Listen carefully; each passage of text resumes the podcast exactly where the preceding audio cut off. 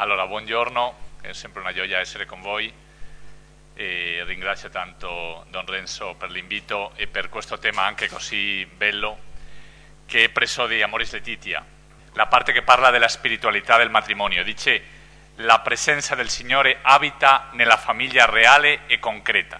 Per, quindi è un tema di spiritualità del matrimonio, come eh, nella nostra famiglia, la famiglia reale in cui viviamo, il Signore è presente. Possiamo, per così dire, quasi toccarlo, sentirlo.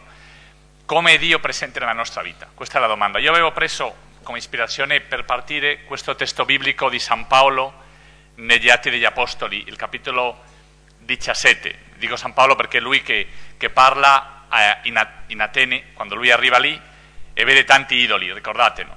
E tra questi idoli lui si arrabbia perché sono tanti idoli nella città dei greci, ma c'è anche uno che dice al Dio ignoto, al Dio ignoto.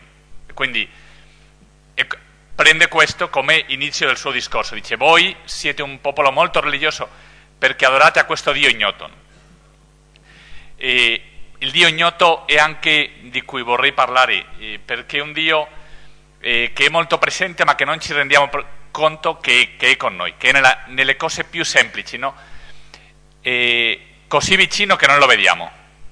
Questo sarà, è proprio della famiglia. Un Dio così quotidiano che ci sfugge. Pensate un po' alla luce. Se io vi dico che cosa state vedendo adesso, direte stiamo vedendo no, le altre persone, le sedie, me, no? Ma magari mettete un po' di tempo per dire stiamo vedendo la luce. Ma la luce è ciò che vedete la prima cosa. È così vicina ai vostri occhi, così che, che quasi non vi rendete conto. Bene, questo Dio ignoto, dirà San Paolo, no? Il, è, è, è, molto vicino a noi, di lui parlerà, no? e dice in lui, muovi, in lui viviamo, in lui infatti viviamo, ci muoviamo ed esistiamo. È come l'ambiente in cui siamo. No? E, e vuole parlare di questo e vedete che farà San Paolo un riferimento alla famiglia. Perché lui dice, dice ho visto, vi davo il testo, no? un Dio ignoto, ebbene colui che senza conoscerlo voi adorate, io ve lo annuncio, il Dio che ha fatto il mondo e tutto ciò che contiene, che è Signore del cielo e della terra, non abita in templi costruiti da mani d'uomo, né dalle mani dell'uomo si lascia servire come se avesse bisogno di qualche cosa. È Lui che dà a tutti la vita e il respiro e ogni cosa. Fino adesso la famiglia ancora non è apparsa, no? ma un po' di pazienza. Dice, Egli creò da uno solo tutte le nazioni degli uomini, da uno solo. E qua c'è un riferimento al libro della Genesi. Da uno solo chi è? Adamo, ma piuttosto Adamo ed Eva, perché sono loro che sono diventati una sola carne. No? Per San Paolo questo è molto importante perché se noi procediamo da uno solo, nel libro della Genesi Dio ha creato gli animali secondo le specie, ma quando arriva l'uomo non dice lo ha creato in differenti specie, non parla, la parola specie non appare, è uno solo. Vengono da Adamo ed Eva, siamo una famiglia. Venire da Adamo ed Eva fa che siamo tutti una famiglia e che quindi Dio ci possa salvare insieme. Senza volerlo, San Paolo ha introdotto il tema della famiglia. Questo Dio ignoto si è manifestato perché ha creato Adamo ed Eva e a noi come figli di Adamo ed Eva di generazione in generazione fino ad arrivare a, a noi. Ma continua, dice, proprio per questo dice creò da uno solo tutte le nazioni degli uomini. E poi dirà, in lui infatti viviamo, ci muoviamo ed esistiamo, come hanno detto anche alcuni dei vostri poeti, perché di lui anche noi siamo stirpe, cioè famiglia. Lui sta dicendo, perché tutti voi venite di Adamo ed Eva, perché tutti voi condividete una stessa carne, perché siete figli, potete anche essere famiglia di Dio. E qua appare l'incarnazione. Dio si è voluto fare uomo, che vuol dire farsi uomo? Farsi uno della nostra famiglia. Farsi carne, quando San Paolo dice, quando San Giovanni dice il verbo, il verbo si fece carne, dice abitò. Farsi carne è abitare. E dove si abita? Nella famiglia. Quindi farsi carne è farsi uno di noi. Noi possiamo anche essere stirpe di Dio perché lui ha voluto abitare nella nostra famiglia. Questo è grande, quello che San Paolo vuole dire, quel Dio ignoto si è reso presente a voi attraverso l'esperienza della famiglia. E qua sta dando il fondamento della spiritualità familiare. È quello di cui voglio parlare adesso. No? Lui finirà parlando della risurrezione, ma della risurrezione della carne.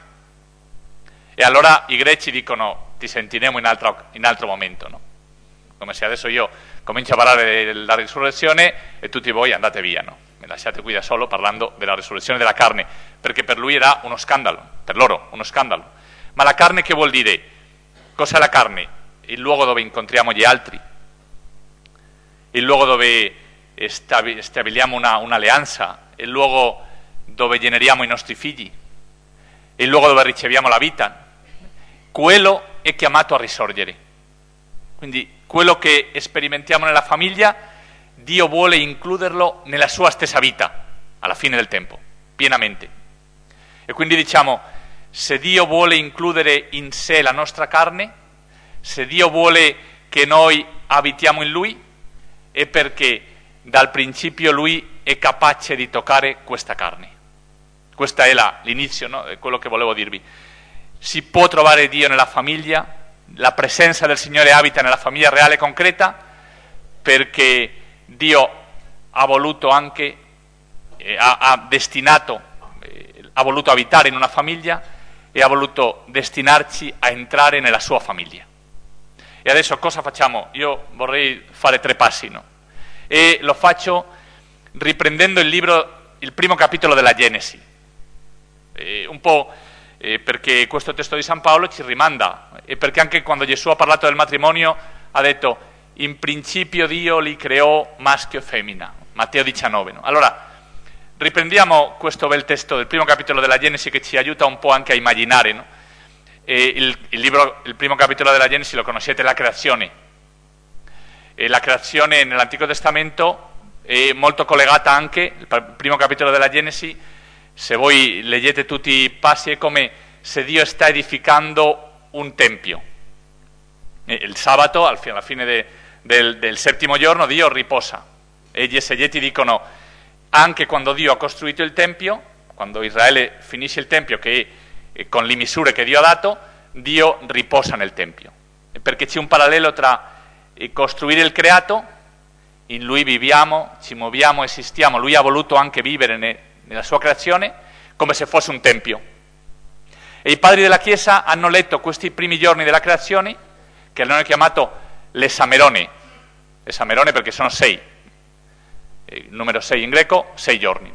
E dicono questi giorni noi li possiamo leggere, questi sei giorni prima del sabato, no? i sei giorni in cui Dio ha creato il mondo, lo hanno letto come la creazione della Chiesa, perché quello che Dio aveva fatto all'inizio, ha creato la luce, ma la Chiesa è un luogo di luce, ha creato il firmamento, no? ma dice Sant'Agostino, qual è il firmamento della Chiesa? La Sacra Scrittura, la parola di Dio, perché ci copre come un libro e dovunque andiamo ci accompagna. No? Quindi i padri della Chiesa leggevano i sei giorni della creazione come per parlare della Chiesa. Io quello che vorrei, che è un po' esperimento di immaginazione, dire perché non leggiamo questo testo come se Dio sta creando la famiglia, cioè i sei giorni della famiglia. E la famiglia è una piccola creazione, una piccola no, piccola perché siamo, ma, ma è, un, è un luogo di creazione, Dio ha creato la famiglia, come ha creato la Chiesa, la famiglia è una piccola Chiesa, come, creato, come tutto il creato è nella famiglia che impariamo a vivere in Dio. Se il creato è il luogo dove Dio vuole vivere, adesso anche Dio ha voluto creare la tua famiglia e l'ha creato, giorno a giorno. Si potrebbe fare un commento no? ogni giorno e anche penso che è bello perché è come fare viva la scrittura, questo testo così importante nel primo capitolo della Genesi, Dio, Dio va parlando e creando, applicarla anche a voi, no? così come avete il credo degli sposi, questa forma così bella di fare il credo no? vivo nelle vostre famiglie, anche il credo, il primo articolo del credo dice credo in Dio creatore del cielo e della terra. Allora cosa impariamo se vediamo la famiglia come una creazione di Dio in questi sei giorni che finiscono nel settimo? E eh, direi tre cose, tre punti. Uno, tutto viene da Dio, nella mia famiglia tutto procede da Dio l'origine, di ciò che viviamo, di, di come ci amiamo, dei nostri figli, della nostra educazione, del servizio, della missione, tutto viene da Dio. Secondo, tutto poggia su Dio, si fonda in Dio.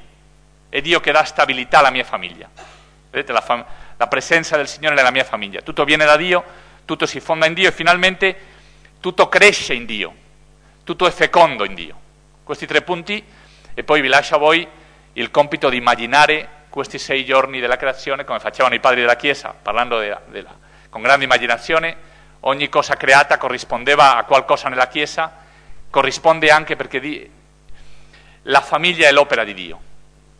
Dio ha voluto creare la famiglia perché quando noi siamo nella famiglia viviamo, ci muoviamo, esistiamo in Dio.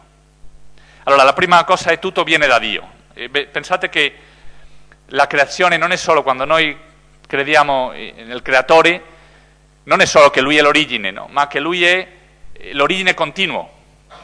Non è l'origine che tanto tempo fa, come ha fatto così, no? è tutto come un dominò, no? lui ha tolto la prima, ha fatto cadere prima, il primo pezzo e poi tutto cade da solo. La fede, quando noi diciamo credo in Dio Padre onnipotente, la parola onnipotente vuol dire, in greco è pantocrator, vuol dire che, che sostiene tutto nelle sue mani. Quindi la, la creazione vuol dire che Dio è presente eh, non solo disegnando, ma perché accompagna è l'origine continuo da dove noi nasciamo. No? San Tommaso d'Aquino, quando parla della creazione, dice che è come la luce che si accende e tutta l'aria è illuminata. Subito, eh, Dio è come quella luce che fa illuminarsi l'aria. Quando la luce sparisce, sparisce anche tutta l'aria, l'aria illuminata, non è più illuminata. No? E, e, questo ci dà una grande, eh, ci, ci scopre come Dio è in tutto, in tutte le cose. Dio sta sostenendo ogni nostro essere. Se Dio adesso non pensa più in noi, smette di amarci, smette di pensare in noi, spariamo. No? Questa è la fede nella creazione. E se Dio vuole distruggere, se, per un assurdo, no? perché Dio non vuole mai il male, no? ma se Dio volesse distruggere il mondo, noi pensiamo che distruggere il mondo sarebbe inviare fuoco, no? inviare grandi, fare grandi terremoti. No, non devi fare niente, deve smettere di fare. Per distruggere il mondo Dio deve smettere di pensare e di amare. No? Quindi questa è la, la, grande forza che ha la fede nella creazione, qui, che è come il nostro, il nostro sostegno. No? E pensate che eh, questo è anche vero nella vostra famiglia. Anche la vostra famiglia nasce continuamente da una promessa di Dio, poi una promessa di Dio che si è fatta viva in Cristo e che vi sta dando continuamente vostra, il vostro amore, sta generando il vostro amore. Quando eh, dice, dice, Gesù eh, ciò che Dio ha unito, ciò che Dio ha unito. Eh, voi come coppia siete ciò che Dio ha unito, non solo ciò che Dio ha unito nel passato, nel giorno del vostro matrimonio, ma ciò che Dio sta continuando a unire. Ricordate quello che dicevano i, rabbino, i rabbini, che è un po' divertente, no? ma era, era una... dice Dio, per Dio è più difficile separare il mar rosso che unire all'uomo e alla donna. È più difficile, scusate, al rovescio, unire all'uomo e alla donna che separare il mar rosso. No? Perché? Perché per unire, per separare il mar rosso lui fa così e l'acqua obbedisce, no? ma l'uomo e la donna non sempre obbediscono. E quindi deve eh, eh, unirci attraverso la nostra libertà, attraverso il nostro cuore, attraverso la, che noi vogliamo anche. No? Ma è lui che ci unisce, è lui che sta generando in noi l'amore, la luce, la vita. No? quindi recuperare quella, quella sicurezza che nella nostra unione c'è un terzo, e che non è un terzo accidentale, ma con, Dio sta continuamente generando il nostro amore e la nostra unità. No? ci aiuta a pensare anche, eh, quando vediamo la creazione, il, le dieci parole. Eh, se io parlo delle dieci parole di Dio, a cosa pensate? Ai comandamenti, no? Ma le dieci parole sono anche le dieci volte che nel libro della Genesi Dio dice, Dio disse, no? Sì, sì, Dio disse sia la luce, no? Questa è la prima parola. E così dieci volte, nel libro, nel libro primo capitolo della Genesi, dieci volte no? Dio disse sia luce, Dio disse sia un firmamento, Dio disse le acque si raccolgano, Dio disse la terra produca germogli, Dio disse ci siano gli steli, Dio disse le acque brulichino di esseri viventi, Dio disse la terra produca esseri viventi, Dio disse facciamo l'uomo nostra immagine. Dio disse loro, questo è molto bello, no? È la prima volta, Dio disse loro, no? siate fecondi, no? Perché Dio disse, ma qua quando parla della famiglia, Dio disse loro, no? E finalmente Dio disse, io do ogni erba perché mangiate, dieci volte. Infatti quando noi leggiamo i comandamenti nella Bibbia, in realtà, in realtà sono dodici. E sembra che tutta la tradizione rabbinica ha parlato dei dieci comandamenti per collegare le dieci parole della creazione in cui Dio ha creato il mondo con i dieci comandamenti. Perché i dieci comandamenti sono come la creazione eh, del nostro cuore, la creazione del, sono come il luogo dove si può amare bene. Come Dio ha creato il mondo perché si possa abitare con dieci parole, così ci ha dato i dieci comandamenti perché possiamo, possiamo amare in verità. E quindi pensate, queste dieci parole sono anche parole per la famiglia. Dio ha creato la famiglia eh, dandoci un modo di vita insieme. Dio ha creato anche con dieci parole, nel senso simbolico no? dei, comandamenti di, in cui ha ordinato la nostra vita, e in questi dieci parole, in questo ordine, noi possiamo trovare Dio. Questa è la famiglia reale. Eh, il, il titolo di questa conferenza era così, no? Dio abita nella famiglia reale e concreta. La famiglia reale è quella, Dio, pensate un architetto, l'architetto che ha fatto come, secondo le sue regole, un'architettura dove si può vivere bene, dove si vive insieme, dove si condivide, dove si può riposare, dove si può, c'è la natura, no? E questo, le regole, le dieci regole che Dio ha fatto, e anche la famiglia lui ha dato questi dieci comandamenti, i comandamenti della famiglia, che eh, potrebbe essere come l'architettura della famiglia. Questa è la famiglia reale, perché è la, la famiglia che ci fa uscire da noi e trovare l'altro.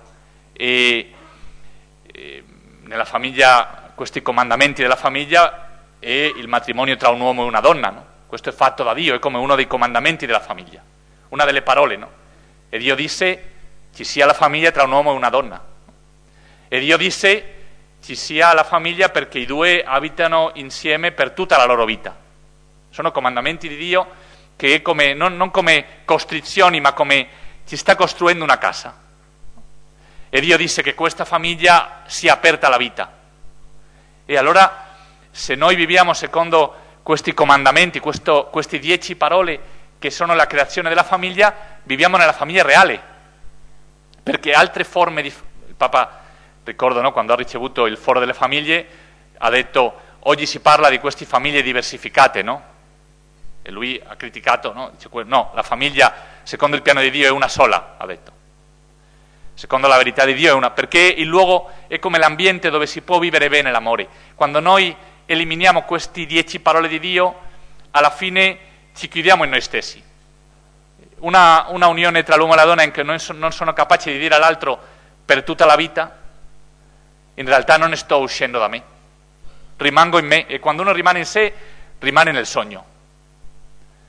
E quando una coppia dice io non voglio sapere niente di, di, di figli, non voglio sapere niente di fare cose per gli altri, di edificare la società, rimane in se stessa chiusa, rimane nel sogno. La realtà è il contrario del sogno. E la famiglia reale è la famiglia che si sveglia, la unica famiglia reale perché è il luogo dove possiamo incontrare l'altro come è, donarci all'altro e non rimaniamo nel sogno. Sapete qual è la differenza tra il sogno e la realtà, no?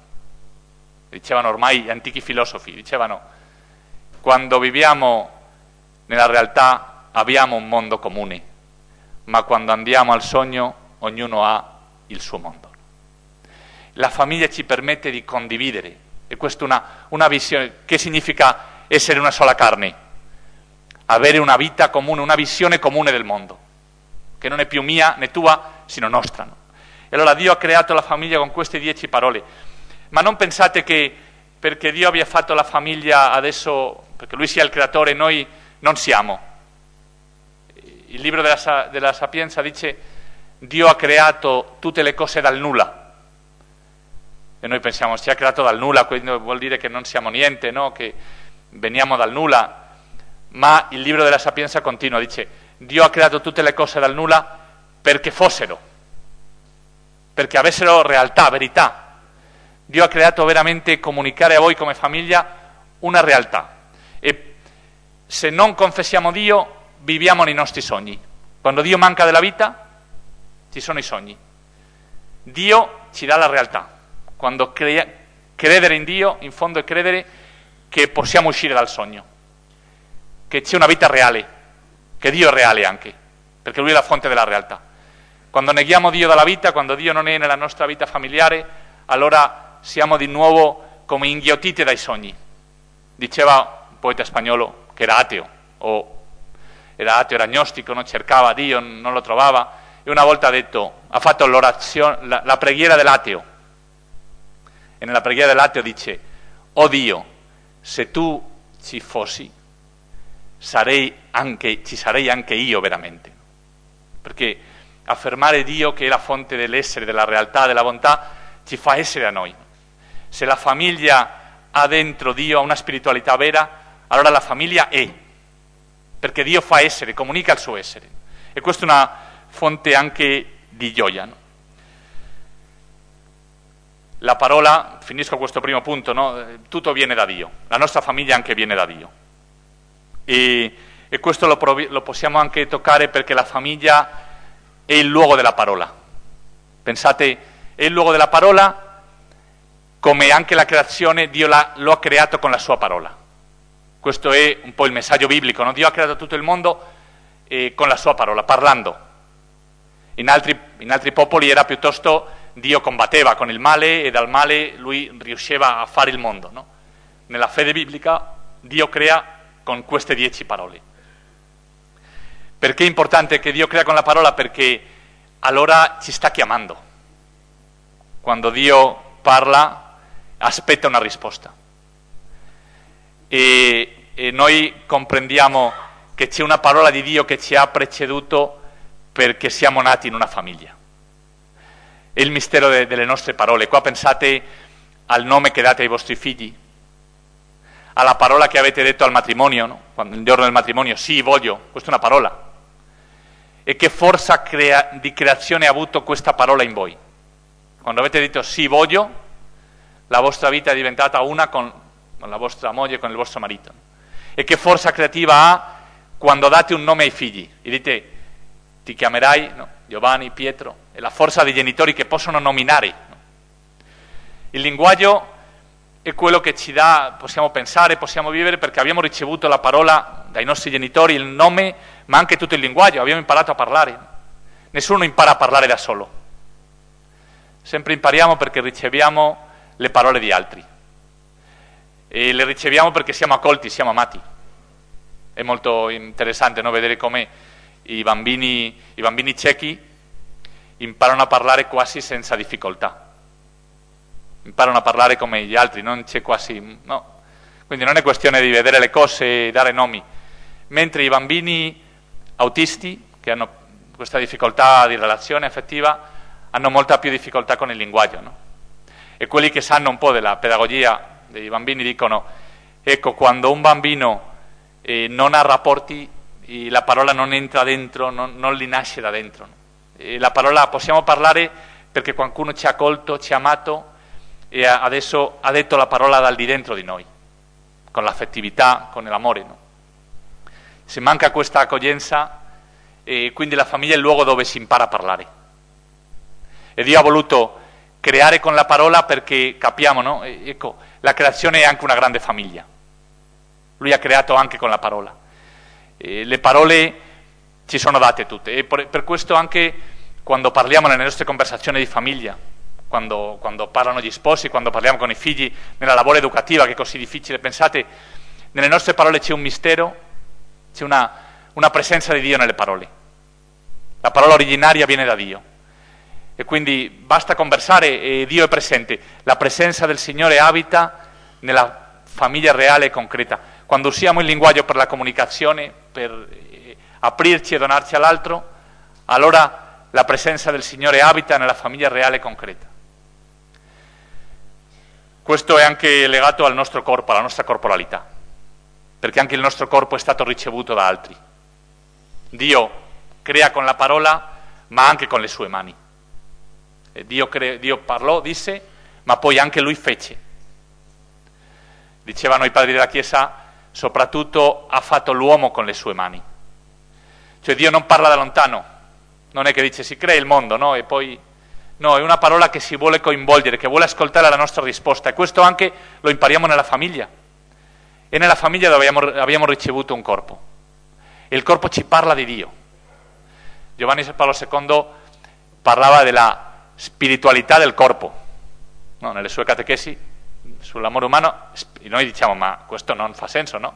Spirito, corpo, no? Come puoi parlare di una spiritualità del corpo? Ma lui dice sì perché il corpo ci ricorda che noi siamo stati creati da Dio. Se qualche volta vi dimenticate che siete stati creati, guardate il vostro ombelico, no? E vedete che da lì avete ricevuto eh, no, il cibo quando eravate nel grembo materno, no? È come una, una cicatrice, un segno che vi ricorda che venite da altri. E quindi il vostro corpo non è il contrario di Dio, non è quello più lontano da Dio che noi dobbiamo allontanarci dal corpo per arrivare a Lui. Il corpo ci sta ricordando nell'umiltà, perché il corpo è un luogo di umiltà, che eh, qualcuno ci ha modellato nel grembo. Potete leggere il Salmo 139, no? che è un salmo bellissimo di creazione. E lui lì dice, dice Dio, eh, dice il salmista, no? pregando, dice, le tue mani mi hanno formato nel grembo materno. No? Il mio embrione, i tuoi occhi lo vedevano. E questa è la creazione, il corpo ci ricorda che siamo stati creati. Per questo vi dicevo, la famiglia è un luogo di creazione perché ogni volta che il bambino eh, vede i genitori ricorda, per questo i bambini hanno questo senso di Dio così vivo, no? Così quasi immediato, no? che parli con loro e parlano di Dio, noi, a noi ci fa un po' di, anche di pudore a volte no? parlare di Dio, ci sembra come che ma i bambini subito hanno Dio perché hanno un'esperienza molto forte di aver ricevuto la vita, di essere stati creati. Bene, tutto viene da Dio, ma anche tutto ha in Dio il suo fondamento. Questo è anche una parola della creazione. E qua eh, volevo vedere, se voi tornate al, al, primo capitolo della Genesi, ci sono come momenti in cui Dio eh, mostra che il mondo è stabile per la sua parola. È Lui che dà stabilità alle cose. La nostra famiglia si, si mantiene, ha anche le sue routine, eh, con, possiamo edificare no, delle cose, possiamo mh, organizzare no, delle nostre attività, il nostro lavoro, il nostro tempo libero. No? E, e, questa continuità della nostra vita la garantisce Dio, la sua fedeltà, alla, questa è la fede nella creazione. Non siamo noi a cavarcela da soli. Nel racconto della creazione questo si vede eh, molto bene eh, in queste dieci parole, le dieci parole che Dio dice. La quinta, qua la Bibbia sempre gioca con i numeri, no? E nella, nel racconto biblico sono molto importanti la quinta e la decima parola, la quinta e la decima, perché sono, la quinta è la metà e la decima l'ultima. No? In questa, qual è la quinta? La quinta è quando Dio crea gli astri del cielo, le stelle, il sole la luna. No? Perché questa parola così importante, no? dicono gli esegeti? perché è proprio la quinta, a metà della sua opera, e come nel centro anche eh, lì si parla di più delle stelle, perché le stelle sono quelli che dicono il tempo della vita, che ci insegnano a eh, quando sono le feste, quando ci possiamo radunare insieme, quando dobbiamo fermarci per riposare. E quindi dicono Dio è autore del tempo, Dio ha creato il tempo. Il tempo che sembra che, che ci, no, andiamo sempre in corsa e che non abbiamo mai tempo per fare le cose, nella Bibbia ci dice no, impara che nel tempo Dio ti sta parlando, che nel racconto della tua vita, di diverse età, i diversi momenti, non è un momento di perdita, ma puoi trovare Dio nel tempo. Lo trovi nella memoria quando ricordi quante cose ti ha dato. Lo trovi quando sei fedele alla promessa che hai fatto a tua moglie, a tuo marito. Lo trovi quando vedi i figli che sono la novità, il futuro. Dio lo trovi anche nel tempo. La presenza del Signore abita nella famiglia reale concreta. Per questo è importante che nelle vostre famiglie imparate anche a misurare il tempo, no? specialmente la domenica, no? Cosa fate insieme la domenica? Come sono i vostri pranzi? No? preparate la, l'Eucaristia della domenica in qualche modo, no? È un momento anche di lettura della parola, magari la benedizione speciale no, del tavolo. Sono cose semplici, no? ma che ci aiutano a raccontare i nostri giorni come dice la Bibbia. No? Per questo il quinto giorno è il giorno del tempo, la quinta parola di Dio. No? E il quarto giorno, perché sono solo sei giorni e dieci parole, quindi ci sono giorni con più parole, e la quinta è proprio il quarto giorno che è quando Dio crea le stelle. Per, per questo, perché tutti dicono, ma prim, prima crea la luce e dopo le stelle. Perché? No? Noi penseremo al rovescio, no? Prima le stelle e dopo la luce, no? Perché eh, colui che è il Signore del tempo è Dio. Per questo Dio viene, la prima cosa è la luce, per, cominciano i giorni perché si separa il giorno dalla notte. E gli astri vengono dopo, per dire Dio è il Signore del tempo. E proprio alla metà, per dire questo è un dono che Dio fa al mondo. Perché dice Dio ha fatto le stelle perché noi, per gli uomini, per noi, perché noi imparassimo a raccontare il tempo. E poi, qual è la decima parola? L'ultimo giorno anche un dono di Dio. Vedete, la quinta parola e la decima sono due doni di Dio. Il primo è il dono delle stelle perché impariamo a ricevere il tempo da Dio e il secondo è il dono del cibo. Del pranzo. Vedete come tutto è familiare, no? Dove si impara il tempo? Nella famiglia. La famiglia nasciamo, ricordiamo nel luogo del ricordo, siamo fedeli, generiamo, no? Dove si mangia insieme? Nella famiglia lì si impara, no? Primo, il primo che impara a mangiare è il bambino della mamma. E l'ultimo dono che Dio ha dato al mondo, l'ultima parola che dice è io do l'erba per tutti i viventi. Quindi il dono del cibo. Dopo creare l'uomo, all'ultima Dio disse, no? Dice, Dio disse, ecco, io do ogni erba che produce seme e che è su tutta la terra e ogni albero saranno il vostro cibo. Agli animali e agli uccelli del cielo dice l'erba verde e agli uomini gli alberi, gli alberi che producono frutto. Quindi il dono del cibo. E cosa ci dice questo anche? Penso che eh, impariamo anche che nella famiglia, dicevo prima, in, imparare a raccontare il, il, tempo e imparare a condividere il cibo, eh, che è parte della nostra anche partecipazione alla natura, al lavoro, perché nel cibo c'è il lavoro, eh, a, a, contare, a imparare a raccontarci la nostra storia quando siamo insieme che non sia solo un momento di mangiare, ma un momento di raccontare la vita, eh, perché non solo di pane vive l'uomo, no? e anche delle parole che ci raccontiamo, certamente de, del, della benedizione che diciamo a tavolo, ma anche delle conversazioni. Se non condividiamo, se non conversiamo tra di noi, è un po' come che viene meno il, i beni condivisi della famiglia che ci tengono insieme. E questo ci ricorda, Dio ci ha dato il cibo e lo ha dato per la comunione. Ci sono due, in, queste, in questa mh, mm, fo- fondazione del mondo in Dio, ci sono due elementi nella creazione che ci possono aiutare. Uno è il firmamento. Dio ha fatto il firmamento. È un luogo fisso. Il, il secondo giorno della creazione Dio fa il firmamento per dividere le acque di sopra dalle acque di sotto. E i padri della Chiesa dicevano, vi dicevo prima, no? nella Chiesa c'è un firmamento che è la, la Bibbia, la scrittura perché è come un libro, la Bibbia anche come un libro che si apre no? e che ci accompagna tutti i giorni della vita e che poi quando arriviamo in cielo non ci sarà bisogno. No? Il firmamento che ci aiuta a vedere il cielo, ma quando arriviamo in cielo vedremo Dio faccia a faccia. No? E io vi domando cos'è il firmamento della vostra famiglia? Cioè cos'è il firmamento nel senso che dovunque andate siete sempre sotto il firmamento. Il firmamento è un luogo fisso perché... Potete andare qui, lì, ma sempre siete sotto lo stesso cielo. Cos'è il firmamento? Io direi il firmamento è l'amore di Cristo e la Chiesa. Questo non vi abbandona mai.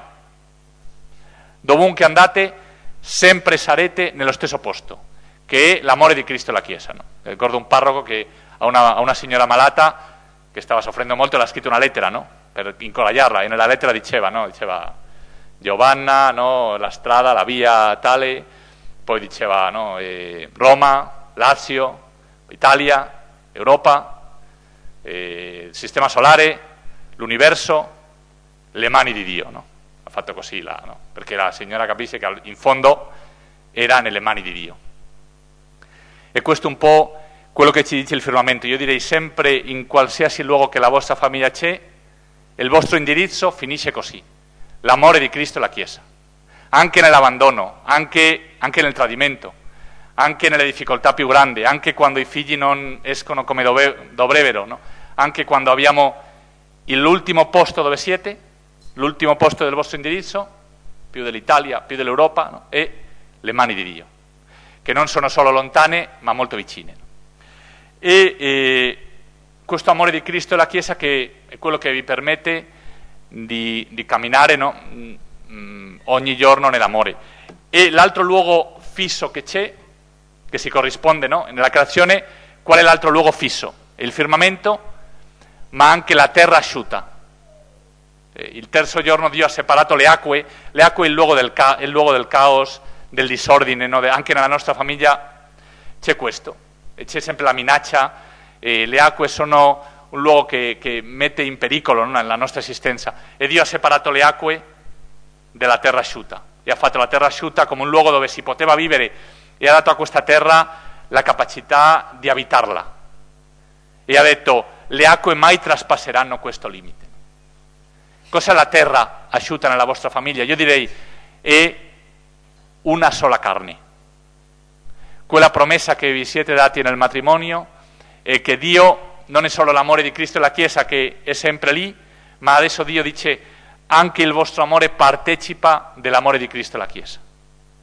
Certamente, come diceva prima eh, Don Fabio, no? non, è realtà, eh, non è una realtà ideale, non è che noi vivremo come Cristo e la Chiesa, Cristo e la Chiesa sempre avranno amato molto di più, ma in una cosa siamo uguali, nella solidità. Dio ha promesso che il matrimonio è per tutta la vita, non per opera nostra. Anche nell'abbandono, anche nella separazione, lui dice, io, e questo è molto importante anche per la coppia in momenti di difficoltà, no?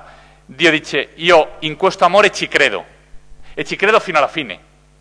E se voi vi separate, andate via e smettete di credere in questo amore, io continuo a crederci. E continuo a chiamarvi perché questa è la vostra terra asciutta dove potete edificare. Perché non si può edificare nelle acque né nell'aria, questi tre luoghi della creazione, no? E questa, io continuo a crederci nel vostro amore.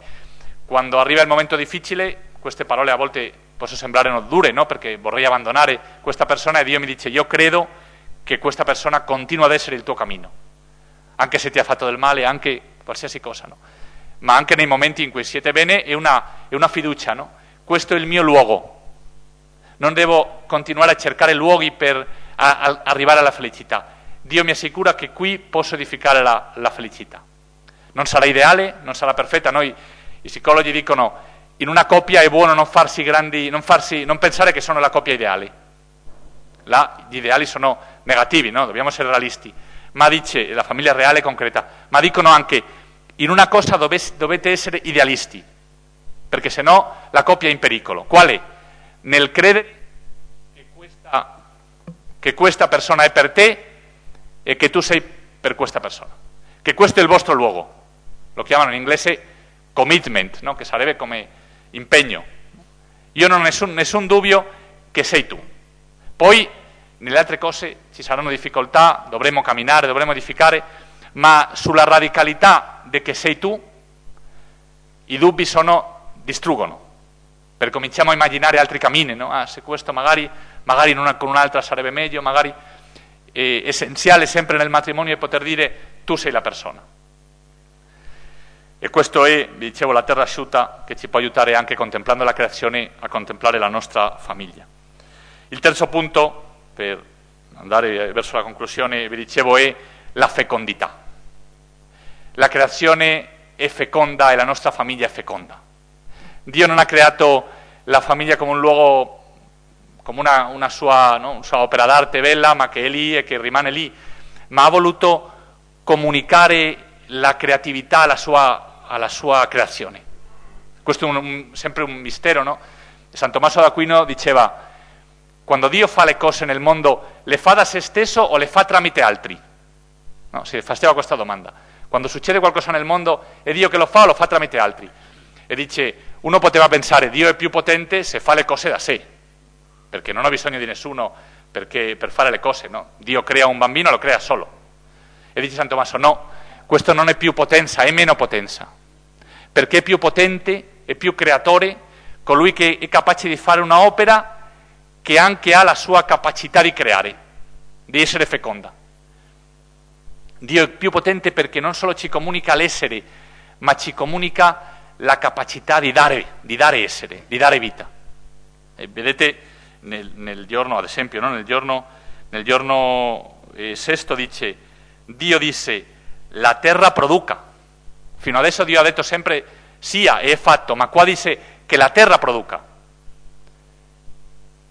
E Dio fece, non dice dopo, perché la terra produce attraverso il dono di Dio. E questo anche la vostra terra, la vostra vita produce. No? Questa è la, eh, la meraviglia anche della capacità di generare che ha la famiglia, che avete voi.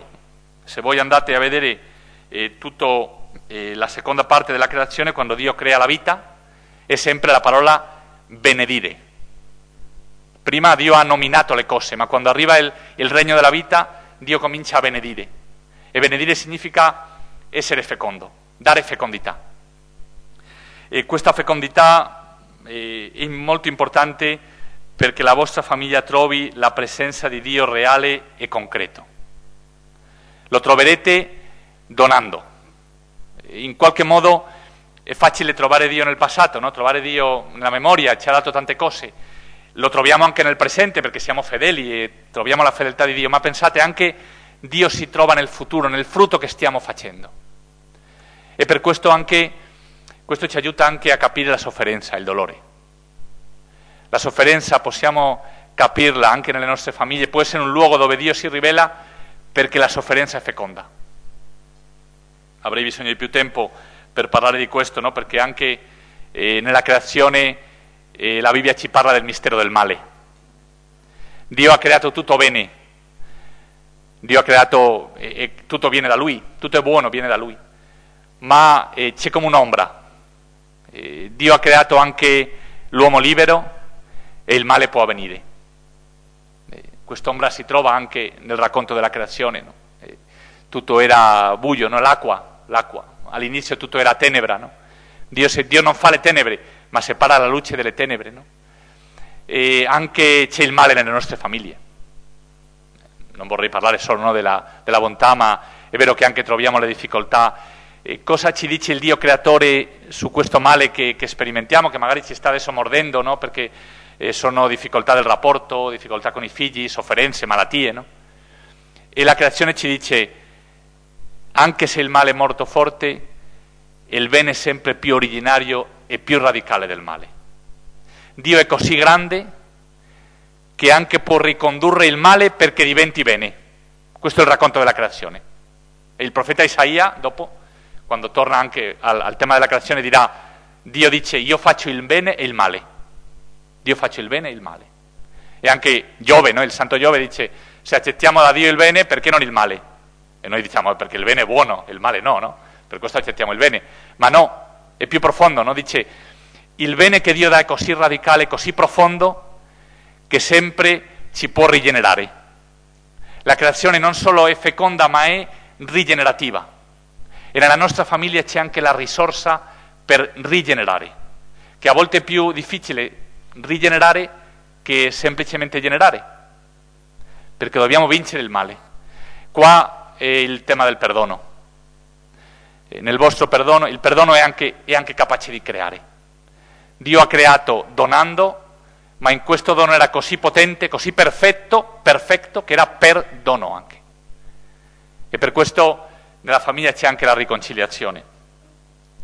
Finisco con il sabato, dire una parola sul sabato, che è il settimo giorno, perché anche questo è molto presente nella famiglia. Cosa è il sabato? Il sabato è il momento in cui Dio si ferma, non perché sia stanco, non è che aveva lavorato, no? era, stava sudando, era, si ferma per riposare, no? Si ferma perché è finito, perché come, come un artista che dice, ecco, basta, non c'è bisogno di fare più cose. Adesso contemplo l'opera e riposo nell'opera. È buono. No? Il, il sabato è legato alla visione, Dio vide ed era buono. Allora nella famiglia fate esperienza di questo, no? è buono. So che ci sono tante difficoltà, sofferenze, ma se, abbiamo, se, siamo, se la famiglia alla fine ci muove, se abbiamo cominciato il cammino della famiglia, se vogliamo che, che gli sposi cominciano questo e che i giovani si sposino, se vogliamo aiutarli a questo, è l'esperienza della bontà, della bellezza, di quello che è gratuito e in cui si può riposare. Quando amiamo non diciamo ti amo perché sei utile per me o ti amo perché mi piaci, ma capiamo che il vero amore è dire ti amo perché sei bella, perché sei bello, perché sei buono, è buono. E, e questo, e qua posso riposare, qualcosa più grande di me. Questa esperienza della bontà della famiglia, e, e, Papa Francesco dice, riprendendo Papa Benedetto, no, la Chiesa cresce attirando per attrazione. E così è la bontà di questo sabato, come ogni domenica, no? potete fermarvi e dire questa settimana è buona, e abbiamo fatto un bel lavoro e siamo contenti, tranquilli in Dio e lo mettiamo nelle mani di Dio e abbiamo faticato, abbiamo lavorato, ma è buono. Poter dire la domenica è buono e riposare in ciò che con l'aiuto di Dio abbiamo fatto nella nostra vita. Un'aneddota per finire che penso che riprende un po' questo, questa presenza di Dio nella famiglia reale concreta la racconta un filosofo, Martin Buber, che ha raccolto gli aneddoti dei rabbini de, che vivevano in Europa centrale eh, nel secolo XVIII-XIX. No? C'era un rabbino molto, quando era bambino, quindi poi diventerebbe un grande, un grande seglieta, no? ma quando era bambino si raccontava di lui che andava a scuola e il maestro della Torah gli ha detto, gli ha detto eh, Samuel, io ti do un fiorino se mi dici dove si trova Dio. E Samuel ha guardato al suo maestro e ha detto, maestro, io ti do due fiorini se mi dici dove non si trova Dio. Grazie.